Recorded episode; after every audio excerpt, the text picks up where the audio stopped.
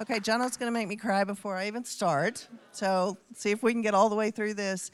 Hey, guys, um, what an amazing church we have.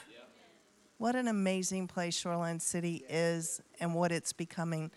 And it doesn't go without how phenomenal our pastors are. Um, the vision, the heart for people, the heart for the gospel, there's none other. There's really none other. Um, but today it's my honor to talk to you guys. I want to talk to you about quitting. Quitting. Yep. Not from a perspective of quit, but a perspective of how we don't quit. How we don't quit. You know, I think all of us at one point in time have felt like quitting. I, I can't imagine that anybody has gone through any time in life and felt like, eh, I'm going to quit. I'm done. I'm done with this battle. You know, sometimes life happens, obstacles happens, things step before us, direction changes. And it's real easy to let that get to your core and think, okay, I'm done. I'm done with this. As I begin to think about this and the idea of not quitting, it took me back to my childhood. God took me back to my childhood. I was like, okay, this is odd. But I began to think through my best friend was in my idea. She had everything. She had everything. You know, she had Mousetrap. I didn't have Mousetrap. She got Monopoly. I didn't get Monopoly. She got a car first. I didn't have the money for a car. But one of the things that she always portrayed it, from, from early on, she would say, Well, if I don't get to lead, I quit. Well, if we're not going to play the game I want to play, I'm going home and the impact that it has on your life when you have somebody around you that's a quitter, that's a demand or quit. Um, I think sometimes you guys may have friends now that are more discouragers than they are encouragers. They may say, Oh, the battle's hard, change jobs. Oh, the battle's hard, change churches. Or maybe we have the enemy in our head.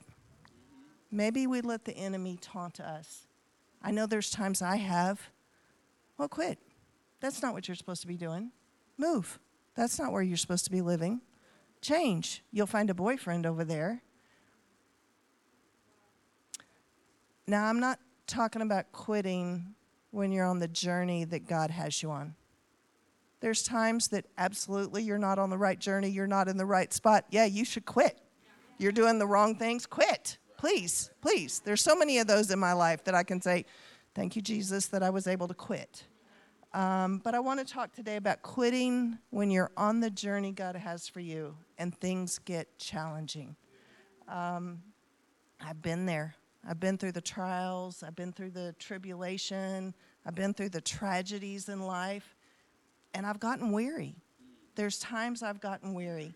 Setbacks, disappointments, Sometimes they change just your inner resolve. It's like, can I take another step? Can I go a step further? But I'm here today to testify to you that in our weak moments, God is our strength.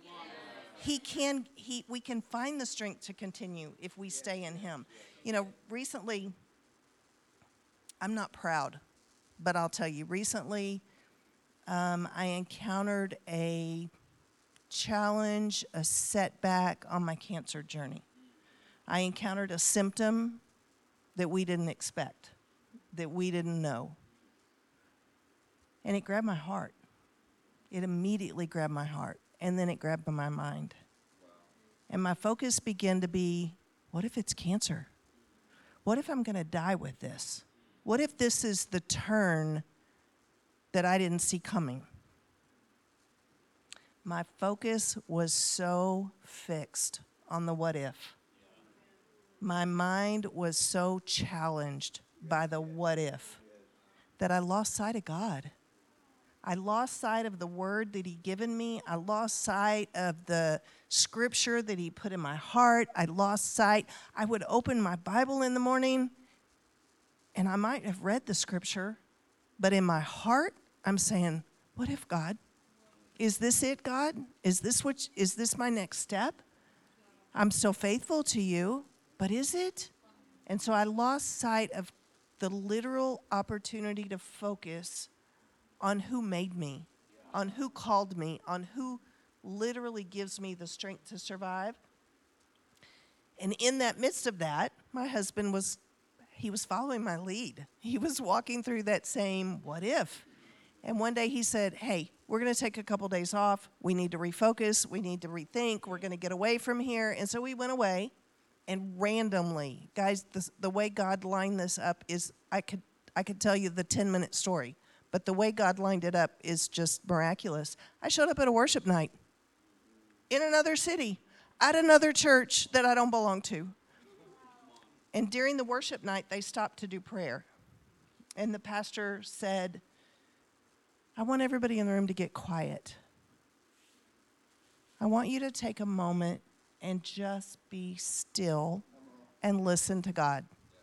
And here I am in my own head going, yeah, yeah, yeah. He said, take out your phone, open your notes, and get quiet. Be still. So I took that moment. I sat down. I turned off the people that I didn't know and the worship songs that I couldn't sing to because I didn't know the words. And I got quiet and I got still before God with my phone opened up.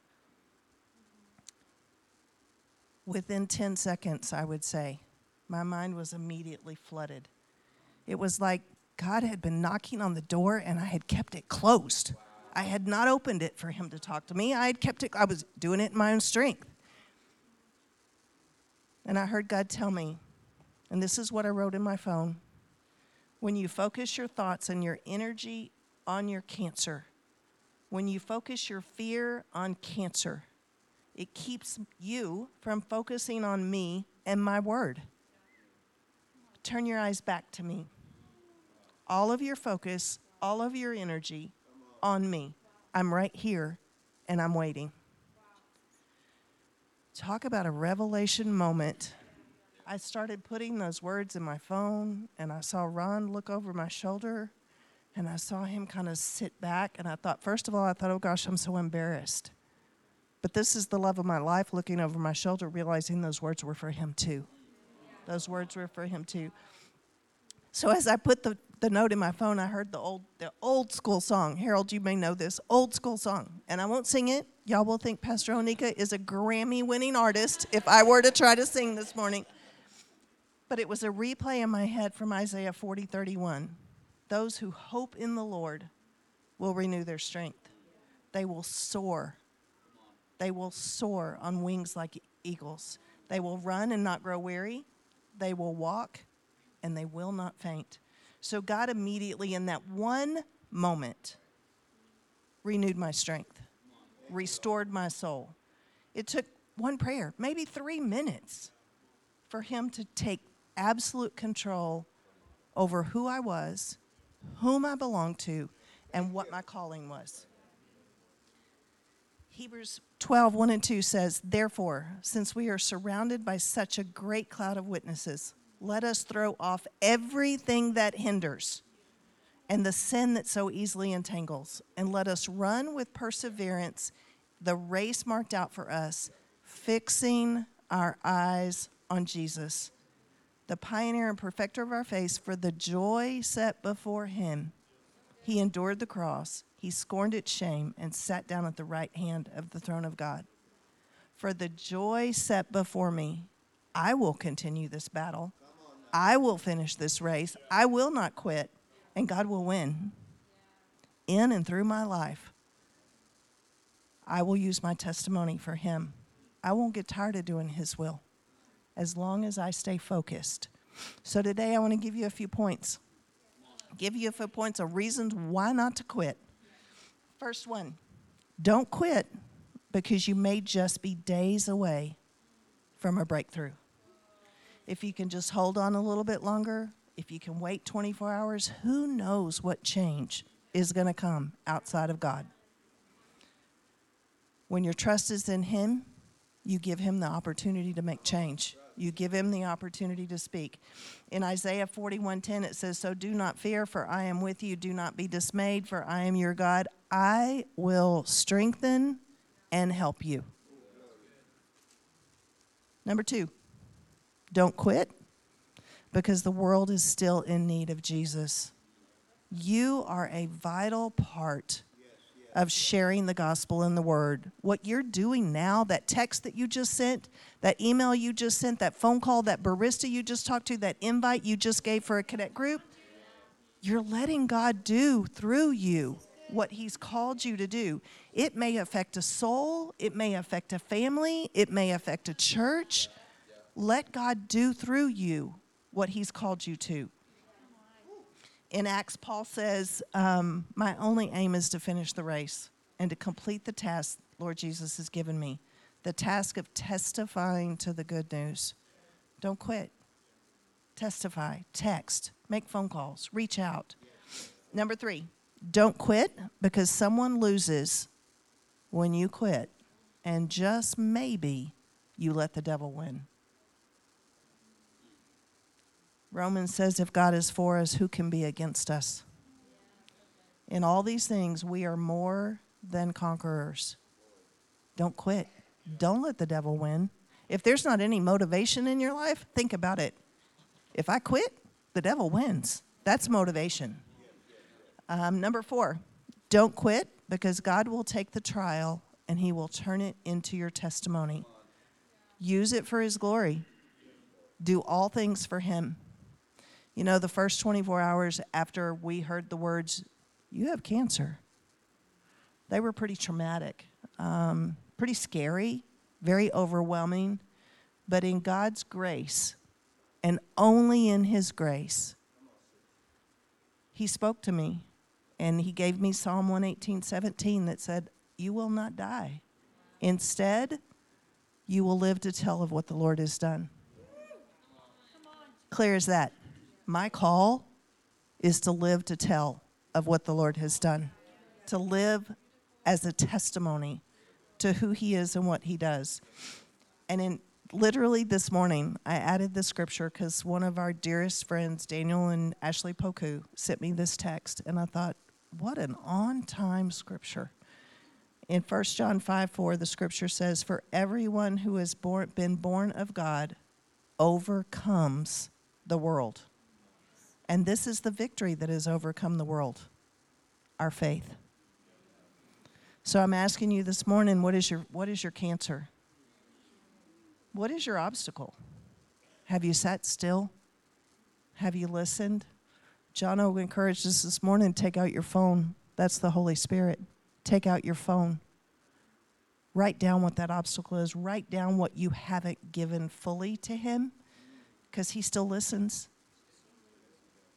You're a child of God. Everyone hearing this is a child of God. The vision God has placed before you, it's unstoppable. It is unstoppable if you stay focused on the vision. God's never failed you. He'll never leave you. He will continue to, continue to expand you beyond your wildest imagination.